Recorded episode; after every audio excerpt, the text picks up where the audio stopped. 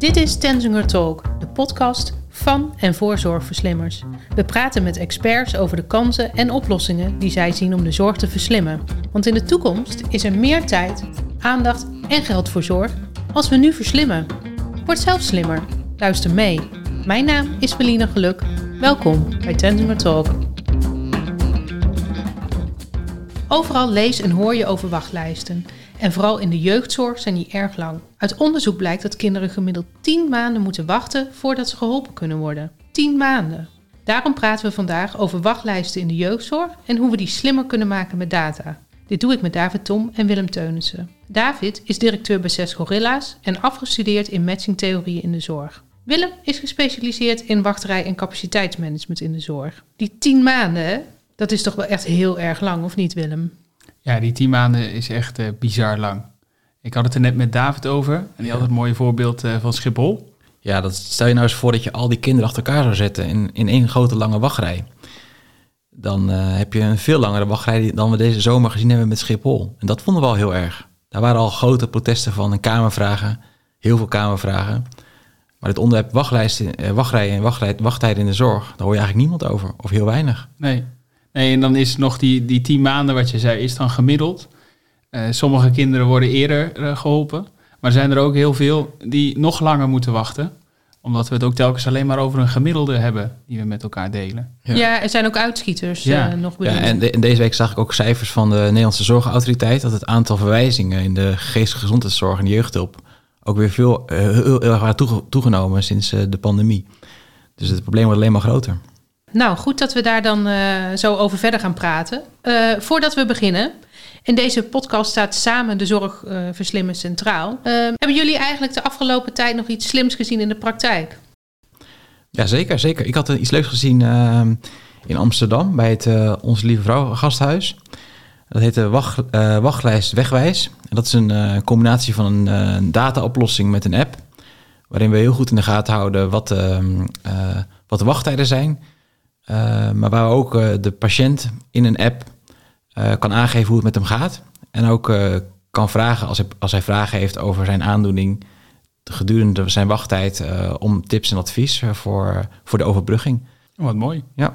Mooi voorbeeld. Ik heb een ander soort voorbeeld vanuit GGZ Breburg, die laatst ook in het nieuws kwamen met dit idee. Het gezondheidscentrum. Een soort alternatieve aanbod waar mensen laagdrempelig kunnen komen om ook de zorgvraag uh, ja, eigenlijk een beetje te beperken. Dus meer aan preventie te doen aan de voorkant. En mensen ook te wijzen naar eventueel alternatief aanbod in de markt. En uh, dat ze misschien daar eerder mee geholpen zijn. Dat vond ik een mooi voorbeeld om... Uh, ja, dat gaat heel veel mensen helpen. Ja. Want nu zijn ze ja. soms ook zo'n tien maanden op de wachtrij. En dan komen ze eindelijk in zorg en dan blijkt dat er toch iets anders aan de hand is. En dan ja. moeten ze weer in, in de wachtrij en nog weer langer wachten. Ja, of de behandeling wil beginnen ja. terwijl ze schulden hebben. En dat, is, dat is eigenlijk dan eerst. Had je al lang kunnen aanpakken. Precies. Dat is super goede, goede, goed initiatief dit. Ja. ja. Dat klinkt inderdaad als uh, super slimme initiatieven. Um, ik wil jullie graag een stelling voorleggen. En de stelling is: er kunnen meer kinderen geholpen worden als inzichten uit data gedeeld worden. David, wil jij daar eens op reageren? Uh, nou, zeker. Ehm, kijk, uiteindelijk hebben we natuurlijk in Nederland al te maken met een beperkt uh, aanbod. Uh, van zorgverleners en geld ook. Dus je moet gewoon wel doen met de middelen die we hebben. Uh, en data kan zeker helpen met bijvoorbeeld het, um, uh, het beter klassificeren van, van cliënten op zo'n wachtlijst of beter doorstroming. Maar het gaat ook wel eigenlijk om kwaliteit en het proces daarvan, want dat is nog best wel rommelig vaak opgezet. Ja. en daar hebben we eigenlijk in de zorg wel te maken met het feit dat we, omdat we eigenlijk altijd een, te, veel, te veel aan vraag hebben, hebben we niet echt ons best gedaan om om ervoor te zorgen dat onze cliënten in het aanmeldproces ja, goed verzorgd worden. Ja. ja, en we hebben nu ook al wel heel veel data. Dus soms is het ook de vraag, gaat de data helpen? Ja. We het voorbeeld net van die gemiddelde tien maanden. Die wordt berekend op basis van de uh, kinderen die tien maanden geleden op de wachtlijst zijn geplaatst. En vandaag, omdat ze in zorg zijn gekomen, weten we dat het tien maanden geduurd heeft. Dat zetten wij op onze website, dat delen wij in onze kamerstukken. Uh, maar dat gaat ook heel vaak over echt verouderde data die we in ieder geval nu hebben. Ja, met klopt. de huidige data gaan we daar niet komen. Uh, maar met nieuwe data en kennis die we daar gaan toevoegen in de markt, kunnen we denk ik een hele grote stap gaan zetten. Ja, dat, uh, ja eerlijke wachttijden zeg je dan ja. dus eigenlijk. Ja. ja. Oké, nou laten we dan verder praten over uh, dat inzicht uh, in data en vooral ook de kwaliteit uh, van data. David, kun jij eens schetsen wat volgens jou het probleem is met die wachtlijsten in de jeugdzorg?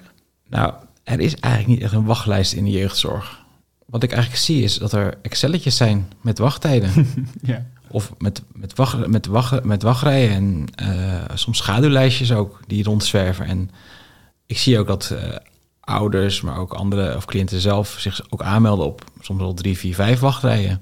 Dus het is best wel rommelig gewoon. Ja, maar het is ook wel terecht. Eh, je gaat gewoon uh, met hagel schieten. Dat zou ik ook doen. Uh, stel je bent op zoek naar een huis, dan ga je ook bij meerdere partijen en je kan niks vinden bij meerdere platforms zoeken. Ja. Uh, want je wil gewoon sneller geholpen worden. En ook verwijzers vinden het soms echt heel lastig om te zien. Wat is nou het aanbod van een zorginstelling? Dus die, die schieten ook gewoon maar wat patiënten richting een bepaalde instelling. Met de hoop dat die daar het goed op gaan vangen. Ja, ja. en ik vond dat chargeer ik natuurlijk een beetje, want er zijn echt hele, heel veel goede verwijzers en ook uh, heel veel goedwillende en goed georganiseerde instellingen. Maar over het algemeen is het echt nog wel een uitdaging voor heel veel partijen. Ja, en ik denk dat het mooi aangeeft. Eh, het menselijk brein kan soms het aanbod wat we in Nederland hebben ook niet uh, in, in macht hebben. Dus we hebben zoveel aanbod dat zelfs soms in een instelling mensen niet eens weten welke zorg er geleverd kan worden. Klopt. En het is ook wel lastig, hè? want uh, we hebben het niet te maken uh, met gebroken benen. We nee. hebben het met, te maken met, met, met een zorgproces die ook nog eens wisselt. Dus er kan sprake zijn van een scheiding of van schooluitval tijdens de behandeling. Uh, en dat maakt dat de zorgvraag ook weer verandert. Dus dat maakt het, nou, ja, dat maakt het nog kind gaat van ja. de basisschool naar de middelbare school en ineens was dat toch weer een probleem. Klopt, ja. Dat we eigenlijk net klaar waren. Ja. Oké, maar hoor ik jullie dan eigenlijk zeggen dat uh, de kwaliteit van de data die nu wordt verzameld binnen de instellingen niet uh, goed genoeg is? Ja, dat hoor je ons wel zeggen, ja. En, uh, het probleem is eigenlijk ook wel dat er niet echt sprake is van een wacht, wachtlijst, één wachtlijst. We waren gisteren bijvoorbeeld in Amsterdam aan het praten met een heel aantal zorginstellingen daar. En dan merk je dat er, dat er helemaal geen duidelijkheid is over wat de wachtlijst in, in zo'n regio is. Ja, dat is een mooi voorbeeld. En uh, dat zie je niet alleen terug in Nederland. Deze schaduwwachtlijsten, was laatst bij de NHS in, uh, in Engeland, uh, als formeel probleem bestempeld dat er schaduwwachtlijsten zijn. Ja, ja, wij in Nederland hebben ze ook, maar ik geloof dat andere landen dit ook hebben. Want we hebben er nu nog gewoon geen uh, goed product voor om dit goed in beeld te brengen en te houden. Willem, kun je uitleggen hoe dit zo is gekomen eigenlijk? Ja, dat kan ik wel uitleggen. Dat is een, tenminste wat ik heb teruggevonden, een periode van 40 jaar. Daar ga ik jullie even kort in meenemen van het begin. Dat is de jaren 80. Toen uh, konden wachttijden echt niet meer. Toen was het uh, zo, zo, zo beleid uh, bedacht. Echt waar? Ja. Wat een naam. Waar. Ja, maar in de jaren tachtig wisten ze natuurlijk ook wel met alternatieve dingen om te gaan. Maar dat was eigenlijk ja. zo, zo, snel mogelijk, zo licht mogelijk en zo kort mogelijk behandelen. Oh, grappig. En dat zou de wachttijden oplossen. En heeft dat gedaan? Nou, nou ja, waar zitten niet. we nu? Ja, nou ja, misschien is het toen even iets beter gegaan. Ik weet het niet. Klopt, het is wel met ups en downs, maar het is eigenlijk altijd een beetje constant gebleven door de jaren heen. Dus elke stelselwijzig die we hebben gehad, mm -hmm. de wet op de jeugdzorg, maar ook de jeugdzorgwet, zwarte bladzijde 2015 voor de hele data in de markt. Maar dat terzijde, die, dat is uh, niet de oplossing geweest om de wachttijden weg te werken. Nee. Hoe nee. werkt dat dan uh, met die wachtlijsten en wachttijden? Wat is het verschil? Ja, nou, stel je, je bent een keer in de Efteling geweest. Weet niet, ben jij een keer in Efteling geweest? Ja, zeker. is wel heel lang geleden. En durfde jij ook in de Baron in te stappen? Ja. De, de ik vind het echt verschrikkelijk. Maar ik ging met mijn dochtertje erin. Uh, er zit geen, geen vloer onder je, onder, je, onder je voet. Ik word helemaal gek. Maar voordat je erin ging, welke wachtrij had jij gekozen? Ja, de lange volgens mij. Dat duurde echt ellenlang. Ik heb denk al twee uur staan wachten. ja, precies. Als je dus voor de Baron staat, heb je dus de, de reguliere wachtrij, linksaf. Maar rechtsaf heb je ook de, de single uh, riders Ja, maar ik ging met mijn kinderen. Dat is ja. daar, daar ben ik in de Efteling. Precies. Maar dat is dus uh, twee verschillende rijen voor uh, dezelfde attractie. Er is zelfs nog een rij bij de Baron. Ik weet niet of jullie die kennen. Nee. Uh, nee. Dat is de invalide ingang. Oh. Die is aan de achterkant. En daar gaan ook mensen naar binnen. en die hebben vaak een nog kortere wachtrij. Ik vind dat prima ja. uh, zelf. Ja, dat is wel, dat is wel eerlijk, vind ik. Maar stel je zou het gemiddelde wachttijd uh, op de borden zetten uh, voor alle drie de rijen. Ja, dan krijg je in één keer een, een hele rare wachttijd te zien. ik had trouwens een app van Efteling. Dan kon ja? ik precies zien wat de wachttijd was. Ja. ja, dat is op zich ook wel handig. Ja. Real-time ook nog. Ja. en ook goed voorspelbaar. En dat is dan het voordeel van zo'n achtbaan. Die rijdt het rondje elke keer standaard. Mm -hmm. um, maar het mooie is, is daar wel aan dat ze ja, hun, hun rijen kun je gewoon fysiek zien. Uh, En dat vind ik het mooie Nou, aan... dat vond bij de bron niet. Ik, zat, ik dacht, het valt wel mee, want je, je komt bij de ingang aan. En dan denk ik, oh, het is eigenlijk een hele korte wachtrij. Maar dan moet je stiekem nog echt ja, een heel eh, groot rondje maken. Ik word helemaal gek. Klopt. En eh, dat heb je dus in de zorg ook, alleen je ziet het niet. Want je staat op het Excel-lijstje, eh, ergens verstopt. Nou ja, je hebt zelfs bij de baron heb je nog op de helft, mag je kiezen of je voorin wil zitten of achterin. Eh, en of je dus wil kiezen voor lange wachttijd of korte wachttijd. Nou, en- en, dit bij elkaar, eh, eh, dit, dit concept zou je ook kunnen toepassen in de zorg. Als je echt voor elk team ook eerlijk je rijen uittekent. Ja, want dit is natuurlijk heel belangrijk. Je hebt, waar je gewoon gelijk in hebt, is dat voor mensen is het heel irritant dat je niet weet hoe lang je moet wachten. Als Ja. ik als voorbeeld eh, neem, ik ging vorige week naar de tandarts. En ehm, dan zit je in de wachtkamer. Ik had om negen Ja. uur een afspraak. En ik moest om tien uur nog wat doen. Ik denk, nou, ik heb een uur de tijd. Ik moet eh, naar de mondhygiënist. Ik had geen gaatjes. Niet? Nee, ja. Nee. Dus ik zat te wachten daar om ne- negen uur, denk ik, een afspraak. En ik weet, het kan een beetje uitlopen. Ja, maar als het te lang uitloopt, word ik toch een beetje zenuwachtig. En dan ga ik een beetje vragen aan de, aan de secretaresse van, eh, ja, wat is aan de hand? En natuurlijk weet ik, er kan soms een spoedgeval tussendoor komen. Maar als, ik had gewe- als je weet van tevoren lang moet wachten, is het gewoon veel prettiger. Ja. Ja, en dat, dat kun je in de zorg dus ook doen. Je hebt dus in de zorg ook de, de spoedrijen. Dus het voorbeeld van de tandarts is heel mooi. Met, je hebt pijn aan je kaak, je moet Ja. met spoed eh, geholpen worden. Dat hebben we in de jeugdzorg ook. Eh, Ja. Dus er zijn eh, mensen die eerder geholpen worden, omdat het echt prangender is. Nou, dat is ook juist heel mooi als je daar grip op hebt en grip op houdt ook in je zorginstellingen. Dat je die rijen goed in beeld hebt. Maar ook dus dat je dan in de mensen die in de andere rij staat, wel ook een eerlijke wachttijd weet te faciliteren. En niet dat je dus die wachttijden, net zoals bij de baron, als je één gemiddelde maakt van in de, eh, de, de minder valide ingang en de andere twee rijen, ja, dan wordt op een gegeven moment, eh, zoals David Tom, die wordt dan, gewoon, ja, wordt dan gewoon boos als je in die rij staat. Want je wacht langer dan dat is aangegeven. Of ben je niet iemand die zo snel boos wordt? Ik word niet als een boos. Het is gewoon een beetje irritant. Ik denk, ja, kom op. Wees duidelijk. Ja. Ja, ja, iedereen heeft zo zijn eigen gevoel er ook bij. En dan hoop ik ook, ook nog een keer van meer mensen die in de rij staan, zelf ook van te leren. Van ja, wie vindt het nou eh, heel erg? Eh, wie wordt boos? Eh, maar jij, ga- jij gaf net ook het voorbeeld van ehm, dat mensen eventueel ook gaan snijden aan mij. Om maar voorrang te krijgen in die rij. Ja, dat klopt. Ja. Ik, ehm, we hebben het nu een beetje luchtig over wachttijden, maar wachten kunnen natuurlijk ook wel heel erg zijn voor mensen. Ja. Inderdaad, als mensen heel lang staan wachten op de rij, dan hoor je ook echt wel vaak dat mensen zeggen, nou, ik, ik, ik ga, ik, blijkbaar moet ik het erger aan toe voor me maken om in, in zorg te ko- kunnen komen. Ja, Dus dan hoor je dat meiden of jongens zichzelf snijden of eh, bijvoorbeeld echt, echt heel erg uithongeren ja, om maar urgent te worden. ja Dat is precies. verschrikkelijk. Ja. ja, dat is ook echt verschrikkelijk. En de- En, en dat komt voor mij ook omdat we niet goed grip hebben op de wachtrij. Mensen Ja. komen in een Excel. eh, en en er staat naam, eh, adres, misschien hoe laat ze zullen komen en wat, wat andere gegevens, maar helemaal niet meer dan dat. Nee, nee, het is eh, zelfs zo, je staat er soms tien maanden in en daarna word je gebeld. Eh, Ja. En dan blijkt dat je achteraf al andere zorg had. Maar ja, in de tussentijd eh, had je de bedrijf waar ik ook lid van ben, zoals Picnic. Die heeft daar iets cools op verzonnen. Zit je ook bij Picnic? Ja, ik, ik, heb, maar, ik moest dus heel lang wachten op picknick. Oh ja, want ze hadden nog niet genoeg karretjes bij ons in de buurt. oké. Dat vond ik wel weer grappig. We hadden ze dus elke maand krijg je dan een mailtje. Ja, sorry, we hebben nog geen karretje, maar je krijgt een wachtverzachter. Dus dan krijg je een, eh een tros bananen of een eh, pak hagelslag. Ja. En na acht maanden waren ze zeg maar dan klaar voor mij. En dan kon, kon ik zeg maar de bestelling plaatsen. En dan bij de eerste bestelling kreeg ik dus acht wachtverzachters. Ja, dat vond ik wel een grappig concept. En natuurlijk in de zorg kan je dat toch wel... Dat werkt toch wel anders. Ja. Ik bedoel, ja, een pak hagelslag geven om zeg maar te wachten... dat is niet echt passend daar. En de, de term wachtverzachter is misschien ook niet helemaal passend. Maar Maar het, is concept? het concept dat, dat er zeg maar iemand jou constant update over hoe lang je nog ongeveer moet wachten. Dat hij zegt, misschien zijn er alternatieven buiten mijzelf om die jou misschien kunnen helpen in, dat, in, het, in het wachten. ja, Dat is, dat is super goed. Ja, en in het geval van jeugdzorg denk je dan misschien meer aan eh, e-health eh, modules eh, Ja, mooi voorbeeld. ter ondersteuning. Ja. ja. Oké, nou ja, het is eh, helder denk ik dat eh, eh, het is ook een kwestie van verwachtingsmanagement dus. David, jij bent afgestudeerd in matchingtheorieën. Dat klinkt heel sexy en ik hoorde zelfs eh, iets over Tinder in de zorg. Ja, dat klopt, ja. Ja, vertel eens, hoe zit dat? Nou, ik mocht dus niet op Tinder, uh, maar voor dit onderzoek kon ik wel op Tinder. Nee, um, zonder gekheid. Um, het leek me gewoon leuk. Kijk, wachttijden heeft ook te maken met capaciteit en doorstroom van, van cliënten in de zorg. Dat vergeten we vaak. Hè? we denken vaak het is een probleem ja. in het moment van het wachten. Maar het gaat eigenlijk ook over, over dat de zorg het moeilijk vindt om patiënten ook weer af te schalen of uit te behandelen. En wat er ook sprake schijnt dat, dat ongeveer de helft van de cliënten... die heeft helemaal geen match met de behandelaar.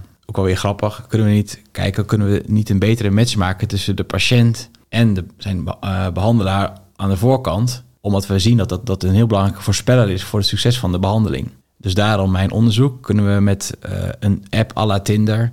en met alle data die dat verzamelt en genereert... over wie de, ja, wie, de, wie de patiënt is en wie de behandelaar is... een betere match maken. Ja, dus het gaat niet alleen maar over vraag en aanbod, maar ook uh, of het klikt. Of er een klik is. En dat schijnt zeker in de jeugdzorg echt een superbelangrijke voorspeller te zijn voor het succes van de behandeling. Ja, waardoor, waardoor je dus... Uh, waardoor je eigenlijk meer cliënten kan uh, ja, behandelen in dezelfde tijd. Ja, klopt. Het grappige was dat eigenlijk het algoritme van Tinder niet echt heel handig was om, de, de om dit te voorspellen. En waarom niet? Nou, Tinder wil natuurlijk eigenlijk dat je zo lang mogelijk op Tinder blijft. En dat willen we in de zorg oh, niet. Ja. En ook wel omdat uh, we zien dat je kan niet... Dat is bij een relatie ook al heel erg ingewikkeld. Kan je bijvoorbeeld zeggen dat een introvert iemand met een extrovert iemand beter matcht, bijvoorbeeld dan twee mensen die introvert zijn of extrovert. Dat weet je bijvoorbeeld helemaal niet. Wat wel leuk was, uh, wat eruit kwam, is dat door middel van filmpjes de patiënt kan laten kiezen tussen drie behandelaars die zichzelf even voorstellen vanuit de behandelkamer. Dat de patiënt tot een veel betere keuze kan komen over wie hij of zij vertrouwt. En daarmee dus automatisch voor een betere matching kan zorgen uh, tussen de patiënt en, en, uh, en de behandelaar. En stel de cliënt uh, kiezen dan allemaal dezelfde behandelaar. Wat gebeurt er dan? Nou, je moet daar wel bij aan toevoegen. Dus wanneer is er tijd?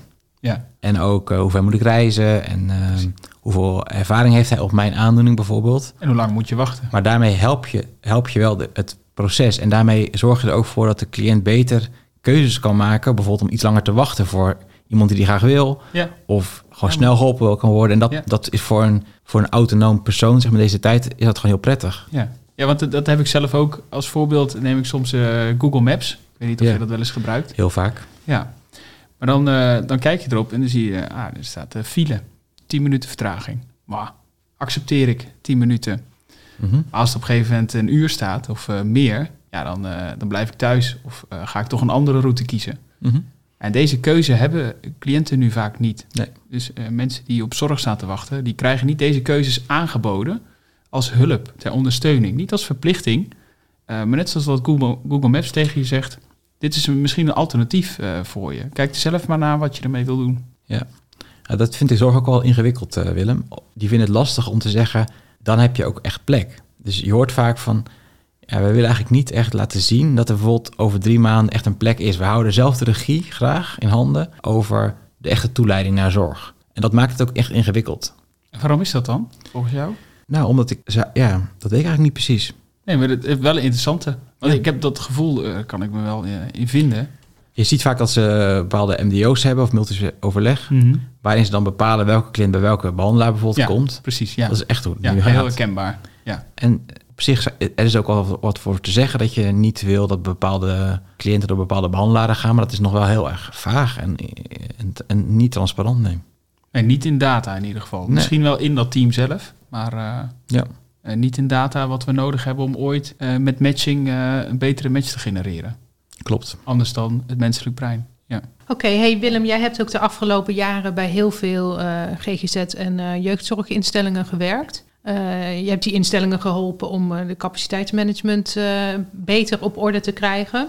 Kun je eens een voorbeeld noemen waar dat ja, goed gelukt is naar jouw ja. idee? Ja, nou, dat is, ja, het is wel mooi. Het, wat ik daarbij bemerk is dat er tot op heden toch nog weinig, toch wel geld is geweest om hier aandacht voor te hebben in de markt. De meeste tijd gaat toch naar de financiering. En hoe regelen we dat? En hoe zorgen we dat we genoeg geld krijgen? Maar als je de kans krijgt, kun je soms hele mooie dingen doen. En die kans had ik bijvoorbeeld bij Renier van Arkel. Dat is een grote GGZ-stelling in, uh, uh, in het zuiden. Um, die hebben ook jeugdzorg en volwassenenzorg. Die hebben zelf een heel mooi wachtrijsysteem eigenlijk uh, ontwikkeld. Waar niet alleen de aanbodwachttijd volgens de normen van de wet werden gemeten. Maar echt elke processtap werd gemeten en inzichtelijk gemaakt. Hoeveel klanten wachten er nog? om uh, gescreend te worden, hoe ze dat dan vaak noemen. Dat is de, de brief van de huisarts wordt verstuurd en iemand moet die eerst doornemen voordat je ingepland wordt. Hoe lang duurt dat eigenlijk?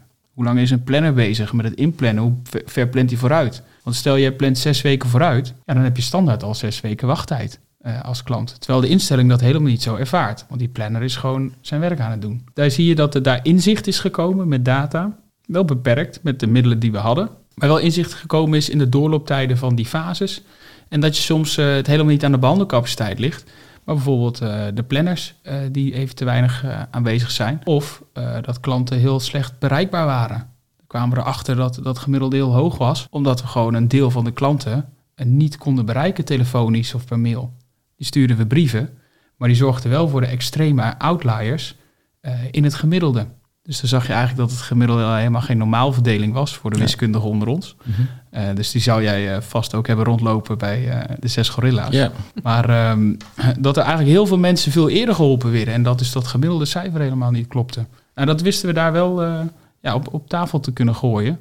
Met het genereren van nieuwe soort data. Het is al echt wel heel erg beperkt hoor, Willine.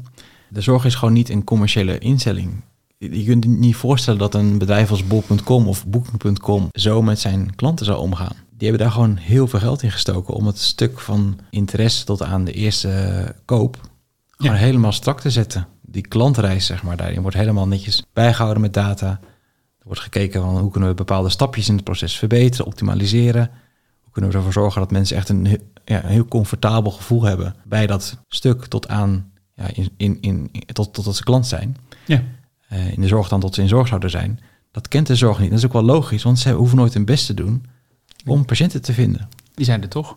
En die komen vanzelf. Maar dat zorgt er wel voor dat er heel veel uh, nevenschade is bij de patiënt. Ja, dat ja. is helemaal correct. Ja. En zolang er niemand is die zegt, die moeten we wat mee gaan doen en hier moeten we echt in gaan uh, verbeteren en gaan investeren. Maar dat zeggen we wel. We zeggen het. Want uh, nu, dit jaar is er 200, meer dan 200 ja, miljoen vrijgekomen. Er wordt ook geld ingestoken. Om de wachtlijsten op te lossen. Ja, wat doen ze daarmee? Ja, dat is een goede vraag. Maar ze zijn in ieder geval niet bezig om de, om de, de data te genereren om valide wachttijden te creëren. Nee. En ze zijn ook niet bezig om het matchingsvraagstuk echt te verbeteren. Met bijvoorbeeld uh, zo'n website als Funda waar alle huizen op uh, terechtkomen. Ja.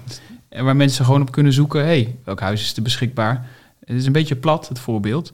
Maar dat is ook, welke, wat is het aanbod? Nou, dat zijn een aantal huizen die er zijn. Dit zijn de filters waar je als uh, zoeker op kan uh, zoeken. Nou, dan komt er een aantal aanbod uit wat voor jou een beetje passend is. Ja, nee, nou. dat, is, dat is helemaal niet. En dat is, zou echt super, super veel beter zijn. Ja. Zouden er dan bijvoorbeeld meer kinderen geholpen kunnen worden als er um, instelling overstijgend beter wordt samengewerkt? Ja, tuurlijk. Het is uh, logisch ook wel. Uh, dan moet je het wel goed in gaan richten. Uh, dan moet je misschien met elkaar eens één wachtlijst gaan maken in een regio. En dan moet je wel gaan samenwerken met je concurrenten. Of ik weet niet of het concurrenten zijn, maar in ieder geval andere aanbieders in de regio. En dan zul je veel beter actief wachtlijstmanagement moeten gaan doen. En ook niet alleen maar naar eigenlijk het zorgaanbod kijken, maar het veel breder kijken in andere initiatieven die uh, in het sociaal domein zich voordoen. Het, is daarbij wel interessant met, uh, waarschijnlijk kunnen we inderdaad meer kinderen helpen. Uh, maar of we dan de wachttijden oplossen is dan vraag 2. Het kan zijn dat er iets korter wordt, de gemiddelde wachttijd. Maar de wachttijd zal blijven bestaan, ook voor, voor die klanten. Het kan soms zelfs zo erg zijn dat de wachttijd gewoon gelijk blijft, maar dat we wel meer kinderen helpen. Dus even weer, net had ik het voorbeeld van Google Maps. Uh, in Nederland weten we ook wel eens een snelweg te verbreden, extra banen aan te leggen. En dan daalt de reistijd voor alle mensen die op de weg rijden. Maar uiteindelijk gaan dan meer mensen de weg op, omdat de reistijd daalt. En vervolgens staan we weer met z'n allen in dezelfde file. Uh, en dat is soms de waakzaamheid die we moeten hebben, dat we niet moeten schrikken als dan wachttijden uh, niet minder worden, omdat we daar nog niet altijd het grip op hebben. Maar ik ben er wel mee eens, we kunnen dan waarschijnlijk wel meer kinderen helpen. Ja, niet alleen meer kinderen, maar ook echt kinderen die het nodig hebben. Ja, maar anders staan ze als goed is niet te wachten, toch? Nou, ook dat is nog wel een ding. Je ziet vaak dat mondige ouders op een of andere manier ook de wachtlijsten bijvoorbeeld kunnen uh, versnellen voor zichzelf. En mensen die dat niet zo goed kunnen, die hebben moeite daarmee. Ja. Nou, zo te horen is het een uh, veelkoppig monster. Uh, ik denk dat we nog wel drie podcasts uh, op kunnen nemen over dit thema. Dus ik hoop jullie nog een keer uh, te mogen ontvangen hier in de studio. Voordat we afsluiten, Hebben jullie nog een laatste verslimtip waar de uh, luisteraars morgen al mee aan de slag kunnen? Zeker, zeker. Ja. Nou, ik ben eigenlijk met Zes Gorilla's al een tijd bezig om heel veel zorgaanbieders aan te sluiten op een, uh, op een platform waar ze hun data bij elkaar kunnen brengen. En dat is echt nieuw in de zorg, dat, dat de zorgaanbieders samen gaan werken rondom data. Ik denk dat de zorg dat hard nodig heeft. Ik zei net al het voorbeeld over die één wachtlijst, maken per regio. Maar de data die nu in Excelletje staat, die moet niet alleen maar geautomatiseerd worden bij de instelling, maar die moet samengebracht worden in het hele land. Dus probeer als zorg samen te gaan werken rondom data. Ga elkaar helpen. Ga niet het voor jezelf oplossen. Ik hoor 200 miljoen van Willem. Ja. Dat gaat ergens heen. Dat gaat waarschijnlijk naar meer aanbod. Dat, denk dat is ook, ook goed natuurlijk. Ja. Maar probeer ook gewoon samen te werken daarin. Want Ehm, je kunt het niet alleen. We gaan niet, de zorg gaat niet winnen van bol.com of booking.com. Nee. die investering ga je niet alleen kunnen doen. Klopt, klopt. Dus dat is zo wat ik op, dat is mijn oproep voor, voor de Mooie oproep. Ja. Ik zou uh, een, een, kleinere oproep doen, wat misschien iedereen thuis uh, direct uh, kan toepassen. Stel je werkt in een zorginstelling bij een ambulant team of een klinisch team, of je bent begeleider.